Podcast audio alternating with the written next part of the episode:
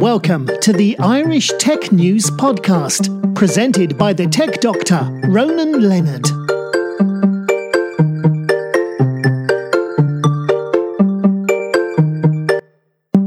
Welcome to the Irish Tech News Podcast, presented by the tech doctor, Ronan Leonard.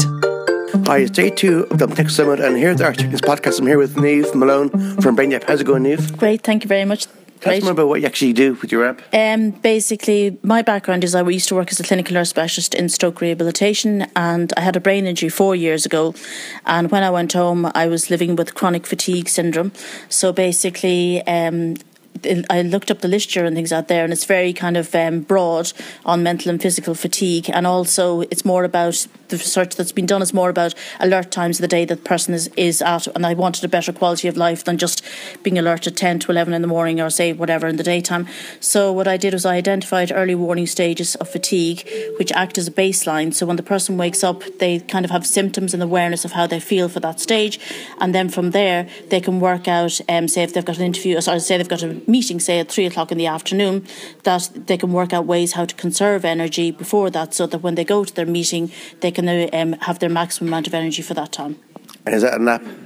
It's an app, yeah, and basically I'm linking on a, a responsive, sorry, it's responsive website with it, so that healthcare professionals or oncologists or whatever can map, map and track the progress of the person or the patient um, as to how they're actually getting on. And is there tips you can update on a regular basis for the app?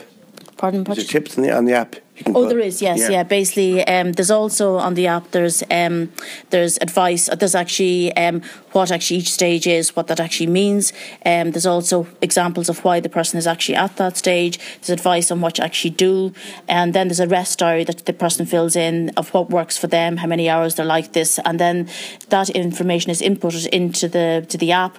And then the next time the person is at that warning stage, it'll come up. This is what you did the last time, and this is what worked for you. So it kind of builds up a profile for the person. And how long has the app been developed? Um, it's not actually a developing stage yet. I'm actually pre-app and I'm actually doing a research study with um, Applied Research um, Connected Health here in Ireland. We're going to look at on paper because it could actually be on paper as well, um, and we're going to look at the effectiveness of the aware- awareness of the um, just the symptoms um, in an acute stroke unit, which is the Mater Hospital, and a stroke rehabilitation unit, which is out in the rehab in Dún Laoghaire. And from there, then I'll need to validate the warning stages, and at that stage, I'll be getting somebody, a technology company, to develop um, the, the the app with me. And how long before it happens, do you think? Well, basically, from the point of view of the research with ARCH, I should be um, doing that at the end of April. I plan to do that, and it's only going to be a very small study, so it'll only take about three months. And then from there, then I'll be able to validate it. So all in all, I should have the app up and running and out by January next year. That's the plan. And you aim to go worldwide as well? Yes, it is. Yes, I'm actually linking with um, the Healthcare Technology Cooperative in Cambridge, um, and they're linking to the National Institute of Health Research there. So they'll be able to carry out funding for me, and also to basically link up with hospitals in England to be part of this as well. What about linking to a, like a smartphone or a smartwatch as well?